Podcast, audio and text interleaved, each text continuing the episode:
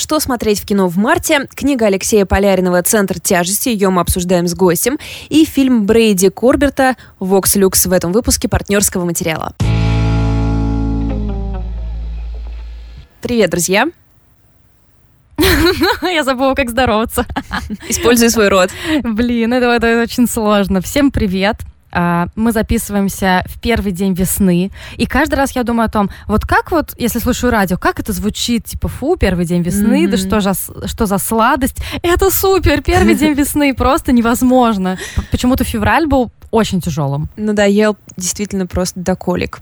Да, и я предлагаю начать сразу с хороших новостей, а именно э, со списка того, что я предлагаю посмотреть в кино в марте. Да, тем более, что я видела, что выходит в этом месяце кое-что, что я очень сильно ждала, поэтому я жду твоего списка. Начинай. На случай, если я не обозначу этот фильм, ты, пожалуйста, встревай.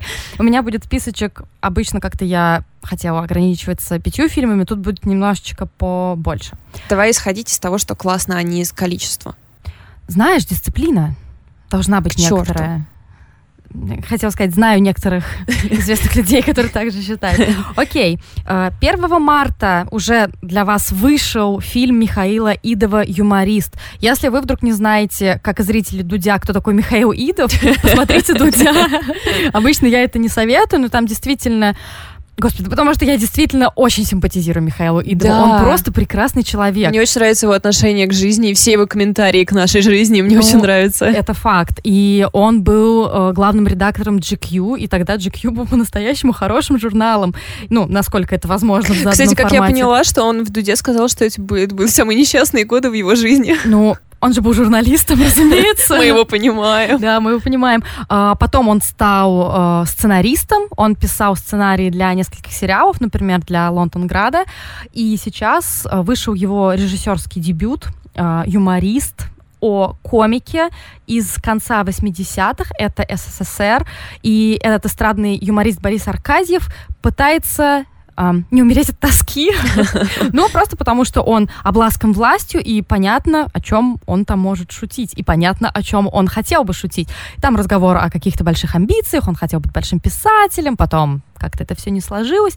И не читайте рецензии, Просто сходите на этот фильм как минимум ради того, чтобы поддержать прекрасного человека Миха... Михаила Идова. Не, серьезно. А, я начала смотреть Дудя, я говорю, что я не очень люблю вообще этот формат, мне не очень нравится э, сам стиль Дудя, но, господи, как же приятно смотреть на Идова. Какая приятная речь, да и в целом. Хороший человек. И юморист, я уверена, тоже фильм достойный. Я, по крайней мере, очень надеюсь. Я еще не успела его посмотреть, потому что мы записываемся 1 марта, и вот он вышел 1 марта. А, кроме того, 7 марта а, на экраны выходит фильм «Чужой», тот самый 79-го года, который снял Ридли Скотт, и я считаю, что а, даже если вы все его смотрели, это прекрасный повод увидеть его на большом экране. А он выходит снова, там с ним чего-нибудь сделали, там, красок ну, или чего Слушай, э, я, я думаю, что это такой ремастеринг, ага. то есть, возможно, там как-то были какие-то технические Понятно, улучшения, да. но не думаю, что Сигурни Уивер на кого-то заменили. Но в любом случае, это из всей этой серии, это мой самый любимый «Чужой». Но это, это просто поэзия депрессия и все вот эти слова человек один Просто ты говоришь поэзия, я вспоминаю все эти кадры с с клейскими вещами, но да, Это депрессивная поэзия да, о том, да. что человек один одинешенек, и никто ему не поможет.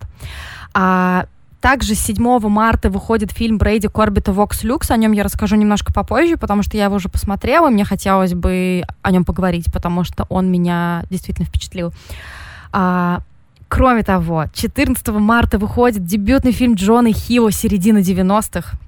Uh, просто идите на это. Это замечательный фильм, ностальгический, и он, знаете, он снят таким квадратиком. No. Ну, то есть как телеканал, на котором я работаю.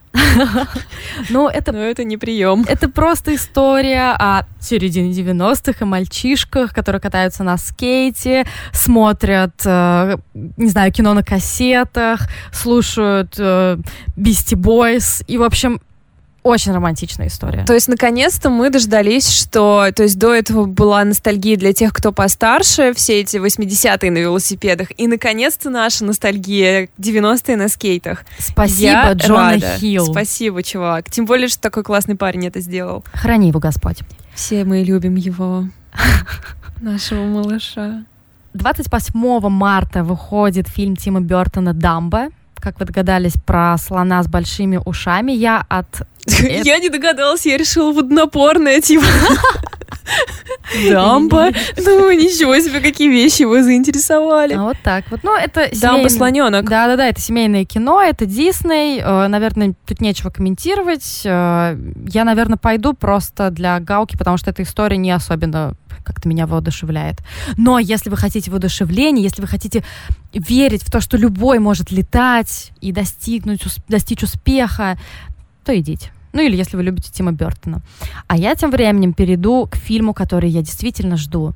28 марта. Мы все с вами встаем и идем на новый фильм Джордана Пила «Мы». Если кто-то забыл, то Джордан Пил — это классный парень, который взял Оскар за лучший сценарий за свой фильм «Прочь».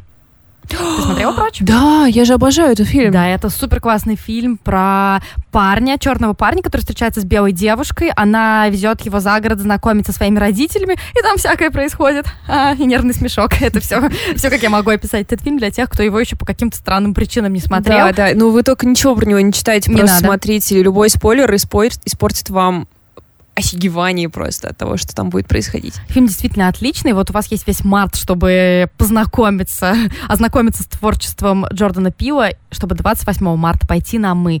Я бы вообще не хотела бы ничего про этот фильм говорить, поэтому просто зайдите в YouTube, и в YouTube я говорю, как моя бабушка, а, и а, посмотрите трейлер «Ас» Джордана Пила потому что он очень страшный. Он очень страшный. Ты смотрела его? Нет. Я выкладываю его в наш паблик. Написано Валя. страшный. Я берегу себя. Я для, ужасная. Для настоящего. Берегу себя для трагедии в жизни. Не хочу растратить все эти эмоции впустую. Подожди, а я думала, честно говоря, что это тот самый фильм, где снимаются типа все. Это не он, да? Значит, я не его жду. Все, в Чего же я жду тогда? Все, в смысле, кто? Ну, типа классные актеры. Все старые актеры. Ты ждешь фильм и все другие Нет, люди. ты ждешь фильм Тарантино. А, спасибо. А он когда выходит? А, ну, не скоро еще пока. Да, а, блин. Еще, может быть, ты имеешь в виду э, я, у меня Тарантино идет в связке со Скорсезе, так. потому что он снимает ирландца, вот сейчас уже вышел да. тизер, и там еще более старые вот, парни. я его ты ждешь сразу три фильма, Валя, и мы Такое вместе возможно. с ней. Это «Ас» Джордана Пила, который, славьте господи, выходит в конце марта. Это «Ирландец» э, Мартина Скорсезе, где играет старая гвардия Аль Пачино, Роберт Де Ниро, Джо Пеши. И а, это да. фильм Тарантино, который я забыла, как называется. А, Ваш кинокритик Лидия Кравченко, где играет Лео, Марго Робби, Брэд Питт. Точно, все понятно. Теперь все стало на свои места.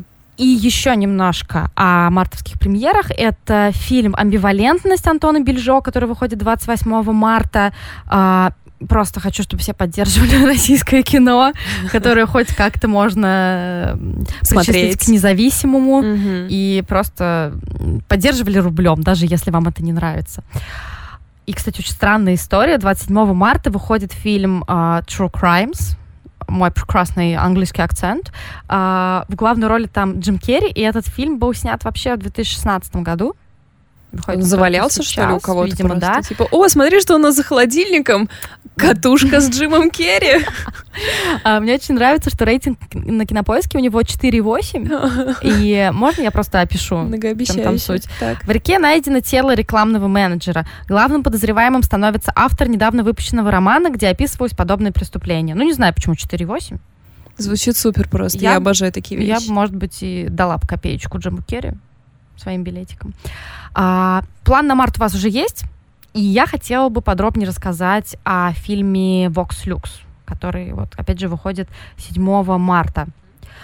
Uh, Vox Lux — это история жизни певицы Селесты. Такая, иногда он маскируется под монкюментари фильм, ну, то есть как будто кто-то нам рассказывает о ее жизни, ее судьбе. Uh, кстати, в роли рассказчика выступает только голос мы слышим Уильяма Дефо. А, мы видим первый раз Селесту, эту молодую певицу, когда ей исполняется 14 лет, она становится жертвой массовой бойни в школе. Oh. И эта трагедия способствует тому, что она становится певицей. То есть на а, поминальном вечере она исполняет песню вместе со своей сестрой. Ее э, видит какой-то журналист, ну, как-то передает дальше пленки с записью этой песни. И э, она становится под крылом э, она оказывается под крылом э, знаменитого продюсера, который делает из нее в дальнейшем звезду. А, чем интересен этот фильм? Он вообще идет под грифом драма-музыка. Драма, запятая, да, музыкальный фильм. Но не знаю, я бы оставила, что это просто такой очень драматический, очень, на самом деле, мрачный фильм. Его снял Брейди Корбет. Этого парня вы видели в таких фильмах, как «Загадочная кожа» и «Меланхолия». И несколько лет назад он сам дебютировал как режиссер. В 2015 году он выпустил фильм «Детство лидера». А, может быть, кто-то его смотрел. А, там играет Роберт Паттинсон, Стейси Мартин. И довольно любопытное кино у него э, есть некоторые сходства также с Fox Lux. В первую очередь, это то, что оба фильма довольно дискомфортно смотреть. То есть в каком именно смысле? с точки зрения визуального восприятия. Mm. Там бывают какие-то темные цвета. Ну, mm-hmm. то есть э, ты должен очень напрягаться, чтобы понять, что происходит. У меня все время было желание сделать яркость Поярче. побольше, да.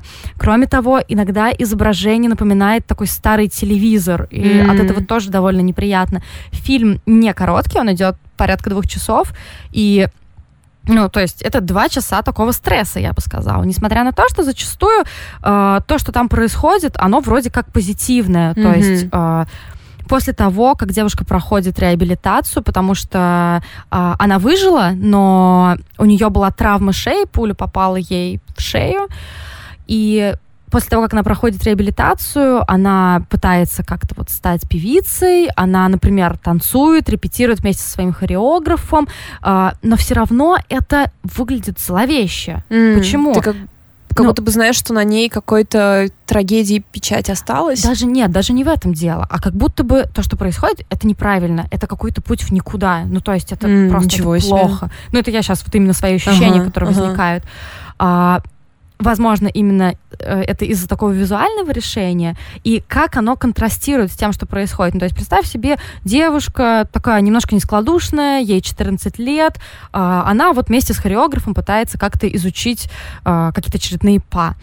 Ну, вроде, что тут такого, да. там светлая комната, угу. все в безопасности, но при этом именно есть визуально дискомфортное ощущение, потому что изображение немножко шумное, немножко тусклое, как будто mm. там нету ярких цветов, и ты понимаешь, что ну что-то не то происходит. Э, и, кроме того, там периодически возникает какая-то тревожная музыка, какие-то звуки, которые очень сильно давят на восприятие. Ничего себе. И даже какая-то, я не знаю, даже, например, финальная сцена, где мы видим ее уже спустя 15 лет, когда она стала просто суперзвездой, э, взрослую Селесту играет Натали Портман, и, и она выступает на большом сольном концерте, в большом зале с въезжающими фанатами, и вроде как все хорошо, она играет поп-музыку, музыку, кстати, написала Сия, О, класс. все там песни, которые есть, а все равно кажется, что что-то не то происходит.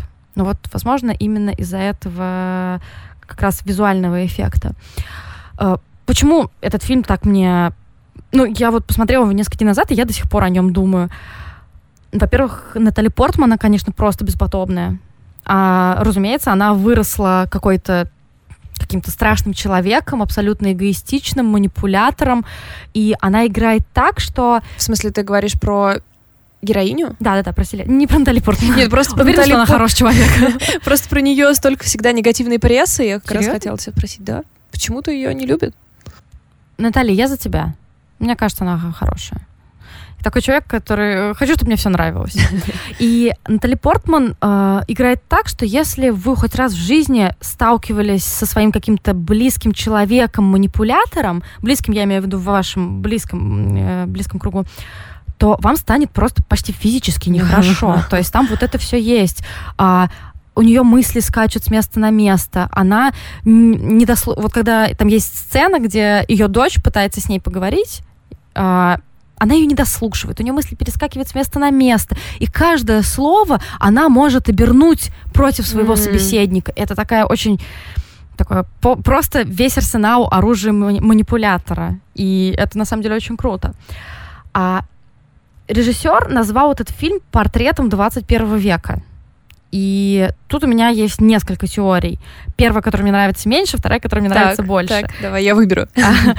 Первое это то, что все, что с нами сейчас происходит, это фальшивка, ну такая довольно тривиальная мысль, и что наши кумиры, они на самом деле сломлены изнутри. Мы это можем видеть по последней, там, по последней главе. Весь фильм э, поделен на несколько глав, и последняя глава почти целиком нам показывает э, выступление вот этой Селесты. И все, что происходило до в этом фильме, мы понимаем, что это все вело, э, то, что эта трагедия действительно не отпускала эту молодую женщину. Mm-hmm что она не смогла справиться с собой, она не смогла сохранить э, те близкие и э, очень нежные отношения, которые у нее были с ее сестрой. Э, и она, по сути, одинокий, сломленный э, человек, который страдает, очевидно, каким-то истеричным расстройством.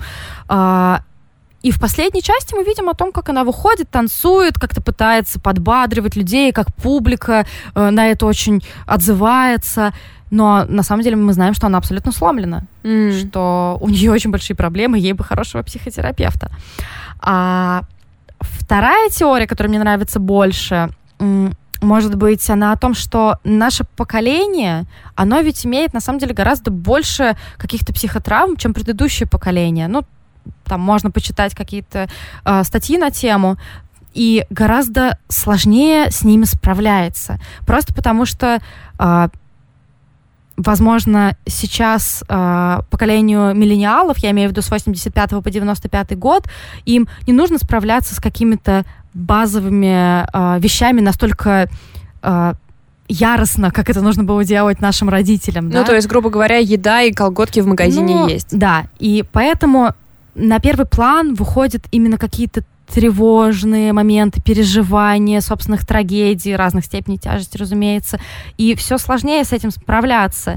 И жизнь становится абсолютно таким бесконечным порочным кругом. Попытка вырваться, подъем от мысли о том, что тебе станет легче, а, отсутствие сил на это, фрустрация, и потом опять попытка вырваться. И это, эта теория подкрепляет тот образ бесконечной дороги, который встречается в этом фильме постоянно. То есть mm. э, титры начинаются с э, дороги, по которой едет полицейские машины и машины скорой помощи. Затем там в каком-то моменте мы видим, как уже э, оправившаяся главной героиня вместе со своей сестрой и продюсером едет по какой-то очень долгой трассе, э, долгий очень план, э, который показывает нам эту трассу. Э, Потом сон Селесты, который рассказывает о том, что э, постоянно во сне ей является вот эта бесконечная дорога, и она mm. не знает, как до конца доехать. И кроме того, интересно то, что, например, ее дочь играет та же самая актриса, которая играла саму Селесту Ничего себе. в юности, да, и это как-то подкрепляет мою теорию про эту зацикленность. Mm. Но, в общем, я не знаю, я не могу вам сказать, что я советую этот фильм как такой, эх, на пятницу, позовите семью, погладьте собаку и посмотрите эту новинку Брейди Корбета. Нет, это фильм, который потребует от вас сил, но не позволяем душе лениться. Он интересно снят, в нем очень интересный каст, там, извините, на секундочку, Джуд Лоу, если я вас еще не убедила, Ничего который себе. как будто за 15 лет вообще не постарел, вот да. в этом у меня претензия. А, и кроме того, там совершенно роскошная актриса Стейси Мартин, которую мы могли видеть в «Нимфоманке» у Триера, например.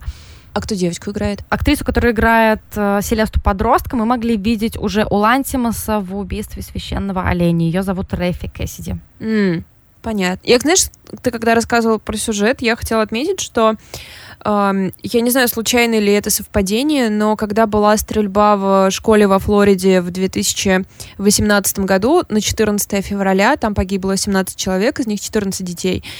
Но потом две сестры записали песню и возможно, которые это... выжили, да. И эта песня некоторое время была в, ну, в каких-то ротациях и все прочее. Ну, конечно, там э, подростки, которые были в стрельбе во Флориде, у них история другая, они стали активистами, то есть там нет такого, но mm-hmm. вот сама песня это существовала, и такое это... Ну, наверное, это все-таки совпадение, потому что, наверное, по срокам не сходится, фильм-то вряд ли сняли.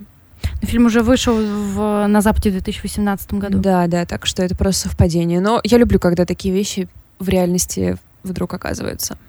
Фильм э, Vox Lux в прокате 7 марта. Очень рекомендую посмотреть. Спасибо большое, Лида. Решила так тебе сказать. мы сейчас будем созваниваться с нашим дорогим-дорогим другим другом Артемом Сошниковым, с которым мы учились в школе культурной журналистики, и будем обсуждать новый роман Алексея Поляринова «Центр тяжести». Приветствуем в нашей студии, в нашем подкасте Артема Сошникова. Артем, привет. Привет. Артем наш одноклассник по школе культурной журналистики, эм, критика прозаик, если ты не, не против, что я так про тебя говорю, жестокими такими словами, и автор телеграм-канала Чернотроп. Мы ссылку дадим в описании везде. Да, не, я не против, конечно. Нет, никаких возражений по поводу того, как я тебя назвала. Это ладно, это все долгий спор. Ага, я знала. Мы сегодня здесь, чтобы обсудить э, Алексея Поляринова, вернее, его книгу. Алексея мы не будем обсуждать. Э, книгу «Центр тяжести», которая вышла чуть раньше, чем его, собственно, главная новинка, вернее, самая новая новинка э, «Два килограмма слов», сборник эссе. Еще нужно обозначить, что Поляринов — это тот самый героический человек, который перевел «Бесконечную шутку». Да. Вообще, да, надо сказать, у него был удачный год. Да, Посмотрите, достаточно. сколько всего вышло. Но все началось с бесконечной шутки, я так понимаю. Но ну, хронологически как бы нет, но да, да, да, получилось э, что теперь про него говорят и как про самостоятельного писателя. И это круто, потому что он обаятельный и и и Лида ушла поговорить по телефону. Отличный повод нам обсудить теперь все спокойно. а, так, я видела твою фотографию этой книжки, где очень красивая, очень инстаграмная фотография, где у тебя закладочка буквально на каждой странице. Из чего я делаю вывод, что ты самый большой фанат этой книги из всех моих знакомых. Это так? Ну, я, если честно, я не знаю практически людей, которые ее еще успели прочитать сейчас. Вот. Э, но да, можно сказать, что я очень прямо впечатлился романом. В современной русской литературе вообще мне редко что хочется перечитывать. А «Центр mm-hmm. тяжести», я думаю, я в любом случае перечитаю, ну, чуть попозже, не сразу, но, может быть, в следующем году. Давай э, попробуем описать ее сюжет. Да, ну, на самом деле, вот взять две фразы, да, и описать там, не знаю, как-нибудь, типа, маленький мальчик растет в небольшом городке, наверное, не получится, потому что на самом деле роман очень разноплановый, у него сколько? Четыре героя, правильно? Если мне не изменяет да. память. Ну, чуть, ну и больше каких-то вкраплений даже. Ну, второстепенных там, там вообще очень много, да. да. Но, наверное, стоит говорить о двух братьях и сестре, их родителях, и первая часть — это такой роман взросления — я так понимаю, что это, наверное, конец 80-х, э, начало 90-х. Mm, вот. Я думала, что это... А, ну да, вообще-то. Ну, где-то наш ровесник, то есть это... Ну, чуть-чуть в... позднее, мне казалось. Нет? Может быть, конец 90-х, да. Там, на самом деле, я не нашел каких-то явных э, отсылок к конкретному времени. Вот. Ну Но, ну да. Ну, оно да, такое, вот, типа, параллельное нашему. Да, во второй части постепенно через этот роман взросления уже начинает раскрываться, по-моему. Я очень не хочу говорить громко, э, что это заявка на роман поколения, потому что, мне кажется, писатели вот эти вот, да, э, поколение 30-летних, как их называют, они еще mm-hmm. не написали ничего супер важного, просто потому что не успели. У них есть как минимум 10-15 лет на это, потому что проза идет немножко э, ну, попозже, да, чем все остальные действия нужно время осмыслить. Но если мы когда-то лет через 15 будем, наверное, итоги подводить, роман Поляринова в шорт-листе окажется. Потому что там же на самом деле есть вообще все. Э, вся атмосфера, в которой мы росли, все актуальные проблемы, и все это переплетается в достаточно такой американской манере. Вот, о, о чем, мне кажется, нужно поговорить отдельно вообще. Да, да, да. Я думаю, что, ну это, я думаю, это важно отметить, что Поляринов известен как исследователь и популяризатор в больших американских писателей. И у него, собственно, есть свой подкаст, он называется «Поляринов говорит», и вы можете там послушать его прекрасные лекции об этом. Поэтому, конечно, влияние здесь, эм, ну, я думаю, он сам его не отрицает, оно на виду. На самом деле я в почти двух килограммах слов нашел ну, такую прям прямую отсылку там чуть ли не манифест, да, э, такого перехода к метамодернизму. Вообще, на самом деле, у нас же сейчас все писатели, ну, не все, там многие, да, по крайней мере, люди, которые пытаются писать, молодые писатели, начинающие, хотят преодолеть постмодернизм. Вот всем надоело это постоянная всепроникающая ирония, отказ говорить о чем-то серьезно, и все ищут вот какую-то новую искренность и новый какой-то стиль для того, чтобы перешагнуть на новую культурную эпоху. Из заметных писателей, кстати, совсем недавно такую цель себе поставил Алексей Иванов. Вот вы пищеблок же обсуждали в одном из выпусков. Да, да, да. На самом деле Иванов же сразу после выхода книги в «Огоньке» прямо и заявил, я написал метамодерн роман. Вот, он взял советский такой толстый, классический, да, роман с классическим повествованием и добавил туда какие-то черты постмодернизма, которые казались ему удачными. Потому что вы же заметили, что пищеблок написан не иронично вообще. Там иронии как таковой-то ну, нет. нет. И юмора. Вот. Но ну, мне от кажется... автора, да, там этого нет. Ну да, но мне кажется, у него не получилось, потому что метамодернизм без э, американской почвы у нас в данный момент не жизнеспособен, то, что вот тот же Уоллес, про которого Поляринов говорит, и другие американские авторы, они уже постмодернизм преодолели в каком-то смысле, и там вот вся эта метамодерн тема, она очень активно развивается. Поэтому неудивительно, что первый метамодерн роман современный русский написал человек, который занимается американской литературой. Какие именно сюжетные или стилистические особенности этого романа ты характеризуешь как такие очевидные признаки метамодернистского романа. Что именно ты имеешь в виду? Ну, смотрите, я вот, опять же, может, вы со мной не согласитесь, не знаю. Я не считаю, что это ироничный роман. Там нет как какой-то иронии или сарказма. Ну, я быть, с этим согласна, да. Пару раз. Там такая оптика, вот многие отмечают, что «Центр тяжести» читается как переводной роман, как будто это перевод, а не написанный а. изначально на русском. Я вот от... Да, ну, видела такую претензию. Да, мы на книжном клубе, когда обсуждали, вот у нас тут в Петербурге есть книжный клуб, Многие сказали, что да, такое ощущение, что он его перевел с американского. Я не знаю, мне кажется, что все как-то слишком на переводческой деятельности у Поляринова сосредоточились. Мне кажется, что это наоборот у меня вообще не необычный было фокус. Ощущения. У меня тоже, вот на самом деле. Э, нет, видно, что парень нелепый, да. Когда начинаешь читать, сразу вспоминаешь Селлинджера, да, и над пропастью воржи. И что ну, как будто плюс... разные какие-то книжки читали. Да, серьезно? Но они же в пшеничном поле там. Они же прячутся там в начале романа в пшеничном поле. Да, ну да, но это просто проговорено прям там. То есть это не такая ассоциация, которую ты сам себе можешь словить. Это, а это там прям сказано автором. Да, да, да. Вот. То есть такое ощущение, как будто вот ты не понял, а вот это отсылка вот сюда. И я сразу, ну ладно, ладно, опусти пушку. Ну вот мне, кстати, это наоборот понравилось, потому что ты догадываешься до отсылки, но отсылка это такой постмодернистский, да, откровенно прием, когда ты ссылаешься постоянно mm-hmm. на других авторов произведения, а потом Поляринов их же и через две страницы сдает, и такое происходит не раз. Вот. А, то есть ты считаешь это такой намеренный прием? Да, я считаю, что это специально сделано. И у вс- герои, они все такие нелепые, но трогательные на самом деле получились. Мне кажется, ну и плюс вы же заметили, что у нас сейчас любят психотерапевтическую прозу да, выпускать, э, которую собирают с Фейсбука там, или с каких-то личных историй. А у Поляринова ну, монологи да. Э, практически, они, он же затрагивает и тему насилия, и тему сложных взаимоотношений с родителями и так далее. Но делает это достаточно серьезно. Там такие монологи, что ты сидишь, потом, не знаю, находишься в каком-то, ну, если не шоке, то а, оно оказывает на тебя воздействие. И разговоры со школьным психологом, и разговоры с мамой там, и так далее. Вот, например, как бы моя самая любимая часть этого романа, это как раз часть детская, до того, как начинается заварушка. Мне кажется, мы немножко упустили этот момент в сюжете, не объяснили, что после детской части там начинается большая история с заговором, с художественными активистами, с правительством, с президентом.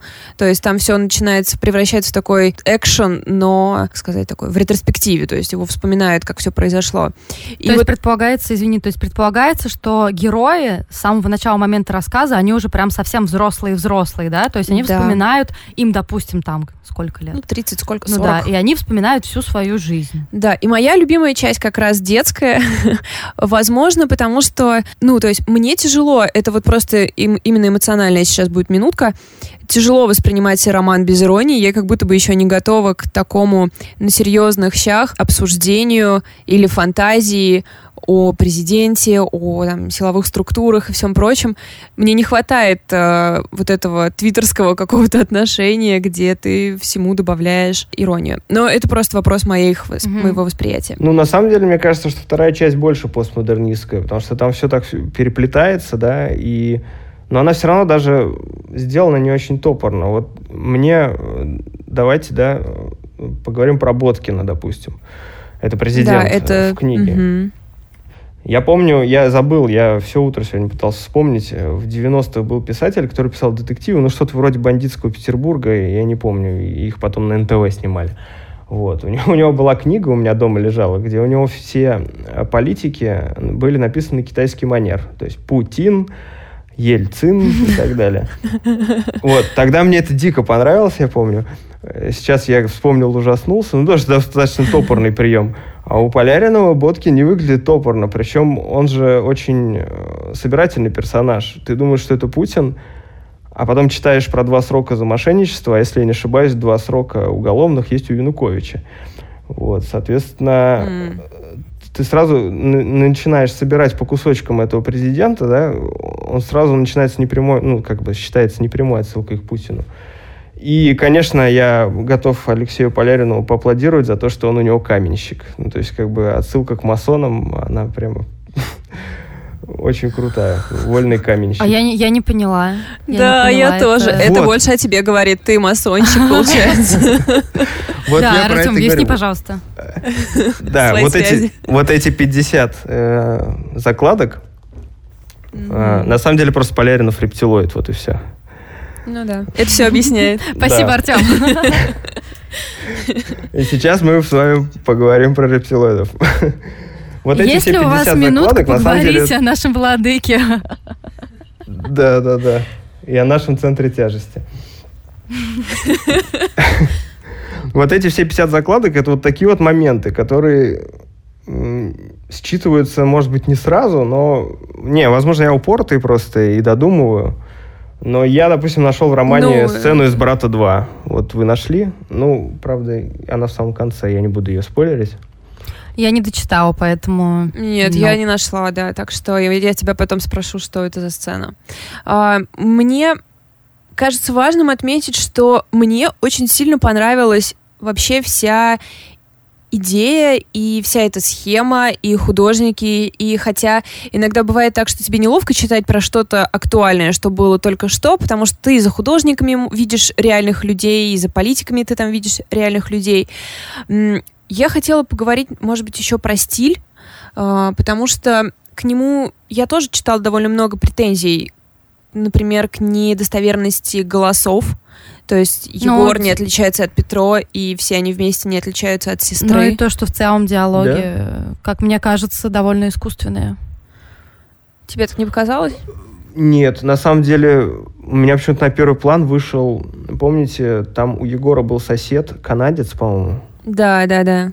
Э, который говорил по-русски тавтологиями постоянными. Угу, да, на русском русском. Ну, вот угу. я считаю, что это очень удачный прием, потому что ты сразу вырисовываешь себе этого человека. А то, что, ну да, наверное, Петро с Егором похожи. И, наверное, сестра, по-моему, иначе говорит, она такая более хулиганистая, нет? Да, но эта хулиганистость немножко искусственная, то есть вот несколько слов паразитов, поставим их тут и тут, и получится. Ну, возможно, это уже какие-то совсем детали.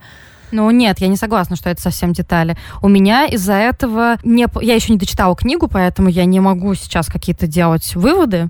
Я, мне, мне кажется, мне осталось где-то процентов 35, то есть внуш... внушительно. Все может вообще измениться.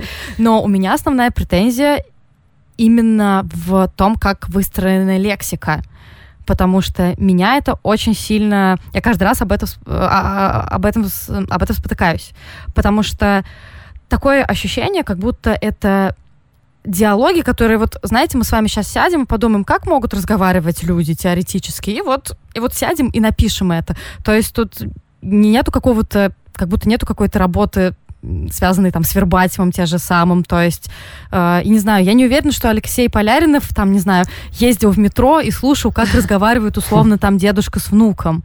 Ну, ну как бы мне Да, это кажется. потому что это сейчас Лида перейдет к своему этому, да, претензии Да, главной, да, к дедушке. Да, да, потому что э, я выделила несколько моментов, которые мне просто обожгли щеки. Я процитирую. «А что такое любовь?» – спросил я у деда. Мы стояли в очереди в магазине, и все покупатели стали озираться, услышав мой вопрос. Дамы заулыбались, ожидая ответа. «Любовь – это как мороженое, только лучше», – сказал дед. Ну, друзья, что тут можно сказать? Мне Пошло, кажется, что да? это... Это пошло, но, Артем, если ты сейчас начнешь говорить о том, что это какая-то пошлая специальная со смыслом, я, вот честно, у меня открыта душа, я готова принять этот вариант. Ну, потому что иначе... Ну, и таких моментов, на самом деле, я насчитала штук там 10-15, и мне просто обидно. Я не понимаю, зачем они нужны. И если это попытка как-то имитировать э, то, как мы разговаривали, как мы мыслили, будучи подростками, ну, я не знаю. Э, Единственное такое оправдание, которое я себе придумала, это то, что э, если бы вот этот рассказ велся от лица ребенка, да, ну, то есть, если это была бы книга ребенка, и он бы так писал, тогда окей. Ну, то есть, тут есть какой-то элемент имитации, и можно как-то в эту игру поверить. Но нет, мы же пришли к тому, что это все вспоминает взрослый человек. Эм, Ну, Артем, твои т- а, сторона защиты. Раунд. Не, ну я ситуацию с мороженым защищать не буду. Она тоже мне так немного резанула слух. Но я за те плюсы, которые я нашел, готов про- простить шероховатость. Я же понимаю, что ничего идеально сделано быть не может. Вот. Э, На самом деле, мне кажется, что с диалогами надо опять смотреть в сторону американской литературы. Э, Ну, вот прямо, знаете, я вот просто одно время зачитывался американской литературой, э, там, начало, ну, первой половины 20 века, грубо говоря. И Мгм. когда я читаю Поляринова, я четко вижу, мне очень нравится американская литература, и, и мне и Поляринов нравится, потому что это, ну, просто временами вот точь-в-точь калька э, с американской литературы. Видно, что он ей вдохновлялся. Я ожидал ты имеешь в виду? хемингуэевских диалогов, Ага. Э, но их тут Ага. нет. Видимо, Ага. Поляринов не очень любит Хемингуэя. Э, Потому что у Хемингуэя диалоги, они как раз, да, короткие, отрывистые. Да, ну, я, да. я считаю, что сильные. Минимум текста. Да, чем-то похоже даже на вот то, что сейчас называют вербатимом. Этого в книге, конечно, нет. Я не знаю, откуда, откуда такая стилистика диалогов взялась. Мне кажется, что на самом деле я не хочу ничего, естественно, советовать ни одному из авторов, но было бы круто мне, как читателю, почитать следующий роман Алексея Поляринова, который был бы написан без влияния американцев. Вот как, как мог бы он, интересно, написать что-то, что временами так сильно не было бы похоже на, не знаю, на кого, на Уоллеса, на Селлинджера, на, на Фолкнера, там, может быть, временами и так далее. Вот знаешь, мы сегодня довольно много говорим о сравнении Полярного с американцами, а у меня была немножко другая ассоциация, которая, возможно, как-то меня примеряет с этой книгой. Это Владислав Крапивин, один из главных писателей Да. и, э, детства многих, Вся моего детская детства, да. часть, я тоже про это думала. Когда они искали пропавшее Да. озеро, это Да-да-да. было... Мне просто все отозвалось в сердечке, потому что мне тоже вспомнился Крапивин. Ты читал И- его в детстве, Артем? Я вообще не знаю, кто это, серьезно. Слушай, Владислав Подождите, а что он писал? А, У него очень много книг, ну, так называемые Влад- м, крапивинские мальчики. А, Мальчик про- со шпагой, дети синего фламинго, там что там еще, рыцарь прозрачного кота, вот такие вот названия. Это, Это очень и- хорошая детская литература. Истории про, про мальчишек в детстве, да. В основном они такие а, благородные недотепы Мгм. и всегда... Ну, то есть они бывают ужасно грустными. Да. Там часто у них нет мамы. Или, Часто кто-то умирает, да, или друзья они- их, например. Или их как над ними как-то издеваются или что-то в этом духе, но они всегда как-то преодолевают. Мальчик, который дружил со слепым мальчиком. Короче, это просто очень... Не знаю, мне кажется, я вообще такой человек, только потому что я всего Крапивина прочитала. Тоже фигня. Собрание сочинений, Я спасибо даже за все. не видел. Ни одной книги. Ну, я вообще. не знаю, мне страшно говорить тебе, чтобы ты сейчас прочитал, потому что я сама во взрослом возрасте их не открывала, и вдруг там чего. Ну да, Это да. так бывает. Но вот, да, первая часть, она вся очень сильно срезонировала. Поэтому мне показалось, она такой любимой для меня стала. а, Как раз потому, что вот там это ощущение детства, оно очень хорошо передано. Когда ты ведешь какое-то расследование. У меня даже была тетрадочка, где было написано «Дело номер один. Расследование, кто украл Тамагочи». Я не понимаю, почему, Валь, мы не встретились с тобой в детстве? Мне нужен был напарник для таких расследований. Знаете, А, это может да, в обернуться э, плохими историями, то что я примерно понимаю, о чем вы говорите. У нас была серия «Черный котенок» в детстве, детектива в детстве. Так и у нас, так и у нас она была. Ну, у нас, Да, в да, смысле, в классе там, в, в Ага, ага. Популярный, да. Мгм. Да, и, и первая часть Поляринова действительно похожа на эти детективы, но я недавно вот взял Некрасова, был такой автор, он писал про пацана по прозвищу Блин. Вот. И знаете, я прочитал с удовольствием две книги, потому что они вообще не смотрятся детскими ни разу. Так что. Крапивина можно тоже попробовать, да. Но Можно мы доигрались в детективные клубы тем, что труп нашли в детстве, так что тут надо быть аккуратнее. Ой, я помню. То есть это твой рассказ про труп, он э, основан на реальных событиях? Ну да, на 95% это реальность. Круто. Да. Что, вернемся к центру тяжести? Э, Как Давайте звучит. по сюжету. Да. Кстати, вот если отсылаться к предыдущему вашему вопросу про стилистику, как только я начал читать его медленно, э, мне язык показался очень чистым. Вообще без лишнего слова в каждом предложении, если, ну, если не о диалогах говорить. Я думаю, что просто Поляринов писал его пять лет, насколько я помню. Да. Вот, просто за эти пять лет, ну, да, если поискать, можно найти к чему придраться. Есть же и неудачные моменты. Там есть допро, ну, опрос двух ментов, который, ну, через... Вот, кстати, такой прорвался постмодернизм. Ну, менты даже, я как бы... Они не могут быть настолько тупыми, вот я так скажу.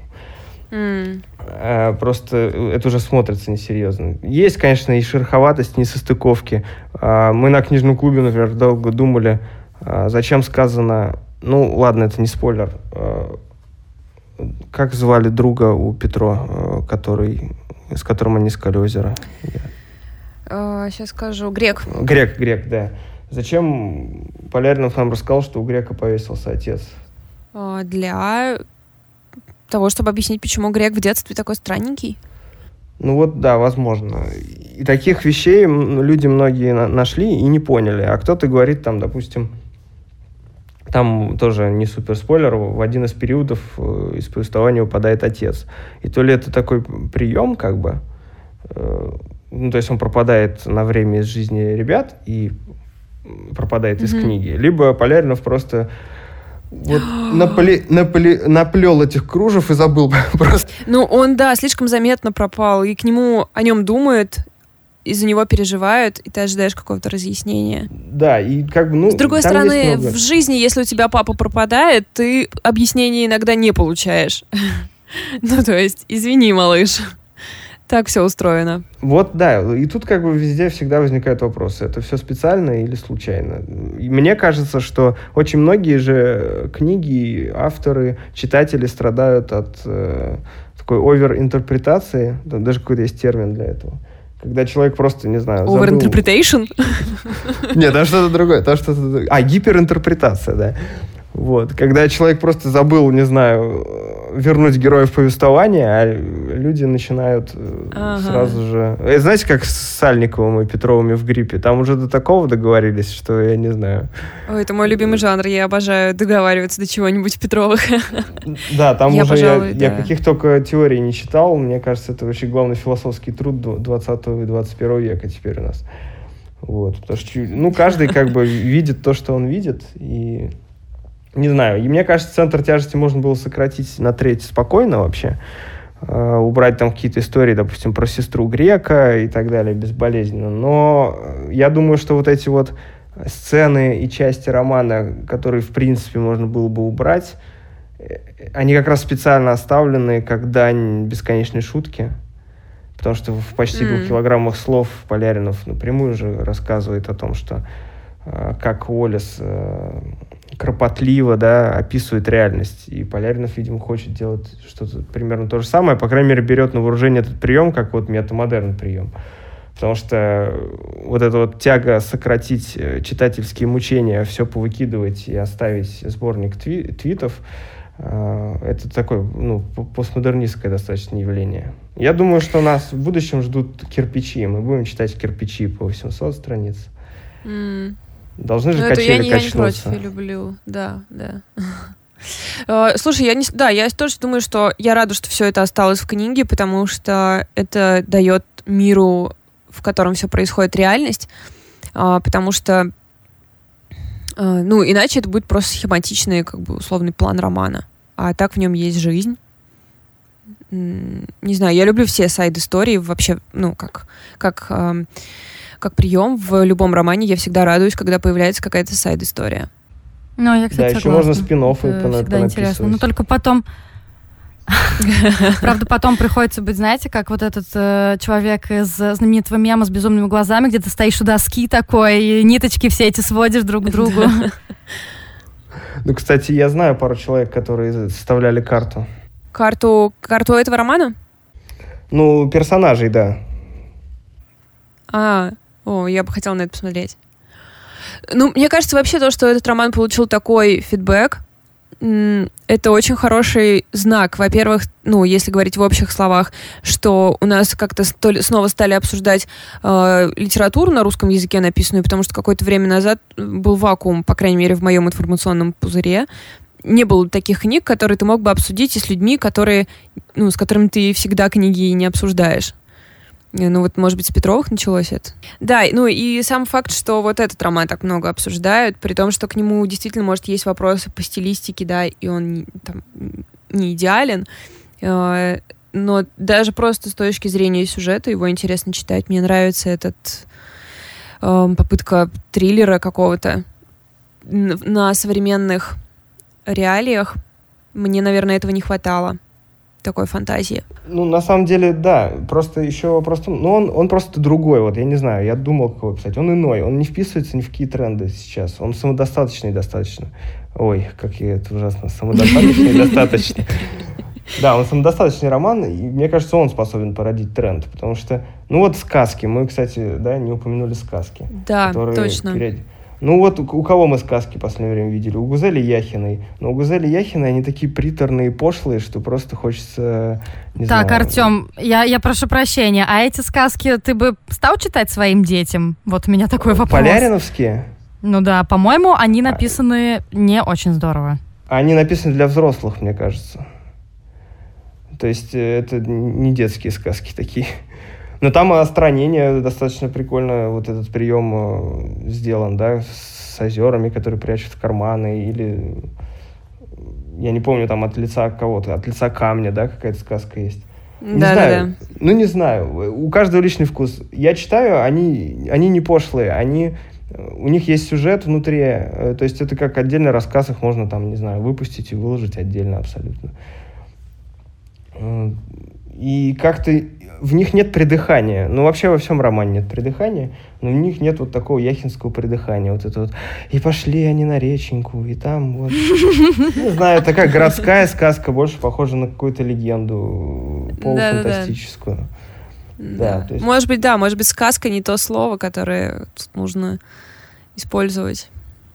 Ну да, скорее легенды. Ну и да, да, есть там странные люди. Причем там где-то есть фраза, у Поляринова о том, что я чувствовал себя голым. Я сразу вспомнил, на самом деле, писателя, который, мне кажется, близко достаточно к Поляринову находится. Это Андрей Астуцатуров, у которого есть роман «Люди в голом».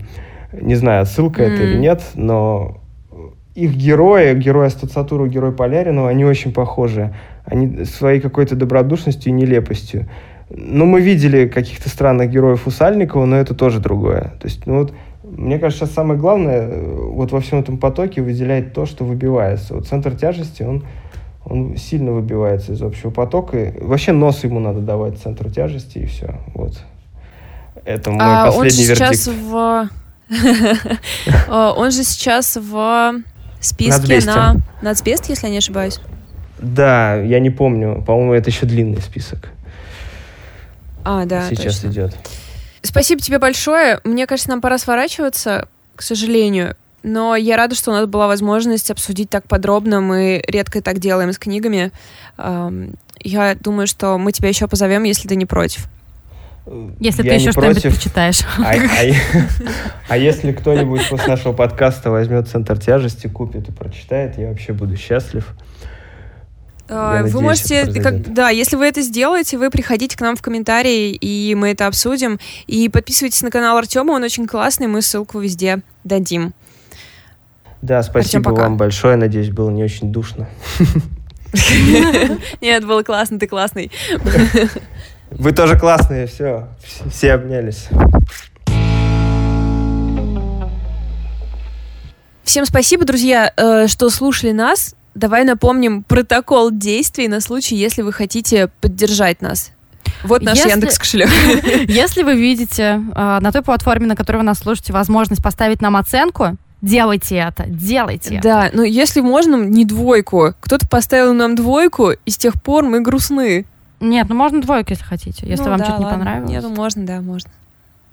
Вот, и у нас есть группа ВКонтакте, называется «Партнерский материал». Вы можете зайти туда, и иногда там довольно жаркие обсуждения под постами того, о чем мы говорили. Если вы прочитаете, а, например, «Центр тяжести» в ближайшее там время, то вы можете туда прийти и тоже его с нами со всеми пообсуждать. Мы и Артема привлечем к тому, чтобы он там участвовал в дискуссии. А, Вот, подписывайтесь и ставьте оценки. Всем спасибо. Пока. Пока.